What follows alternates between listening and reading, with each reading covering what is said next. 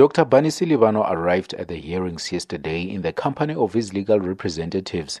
His lawyer, Owen Cook, tried to protect him from facing cross examination. However, arbitrator Justice Dikgang Moseneke dismissed that application and the suspended HOD was given the same treatment as any other witness at the hearings. When asked about the decision to terminate the long standing contract with Life Esidimeni, Selebano said it was a collective departmental decision of which he was part and that decision could not be attributed to a single individual. He says it was about reducing costs as directed by the National Treasury. We all said, not only myself, the finance people, HR people, infrastructure people, we say, where do we cut?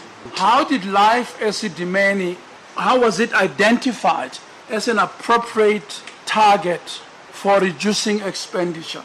I, I wouldn't say it was a target in that sense. I would say all the contracts were identified, all without fail. It was one of the contracts. It was not specifically targeted for any malicious intentions, no.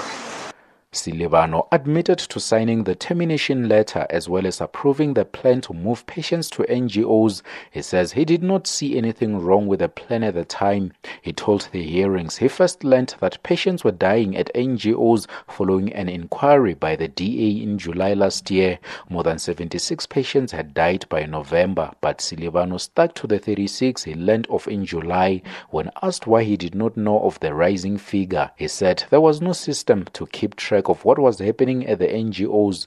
You had no mechanism for them to tell you five people had died at Precious Angel, no seven at Siyabadinga, no whatever the numbers are. So you had no such system. That, that would be the tracking system. I agree. Yes. There was no such. Even on your number of 36 corpses, that should have got a senior administrator like you on the edge of his chair, isn't it?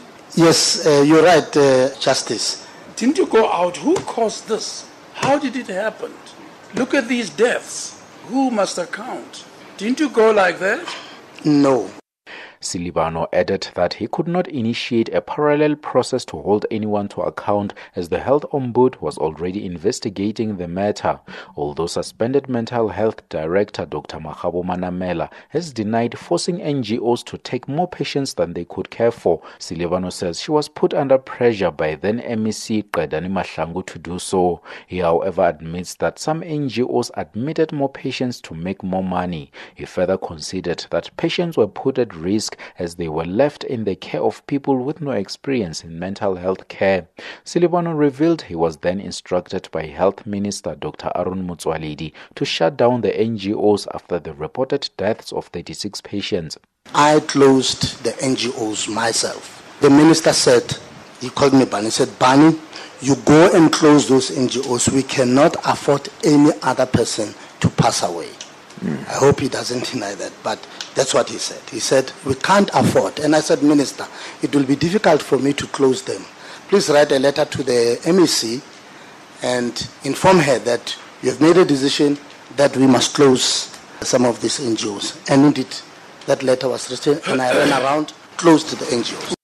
Selebano's leadership was questioned for giving the project the go ahead and for failing to anticipate that things could go wrong.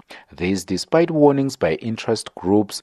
But he says he had no reason to doubt departmental officials who assured him that all was well. You can't walk away. As a leader, when things don't go your way, you don't start pointing fingers at But other leaders people. show direction, don't they? After listening to everybody else who works for them, leaders point the way, don't Right. they? They point either this way or that way. Yes. And you never know whether, if you're pointing that other way, is that the right way? You never know. And leaders check whether the plans they subscribe to are likely to work, don't they? That's a bare minimum. Leaders also have their managers who will come to the leader and say, so far, so good, or so far, things are not going well. But why You may you, not- ch- why didn't you check? Silivano will face further questions when the hearings resume this morning. I'm Wisani Makubele in Johannesburg.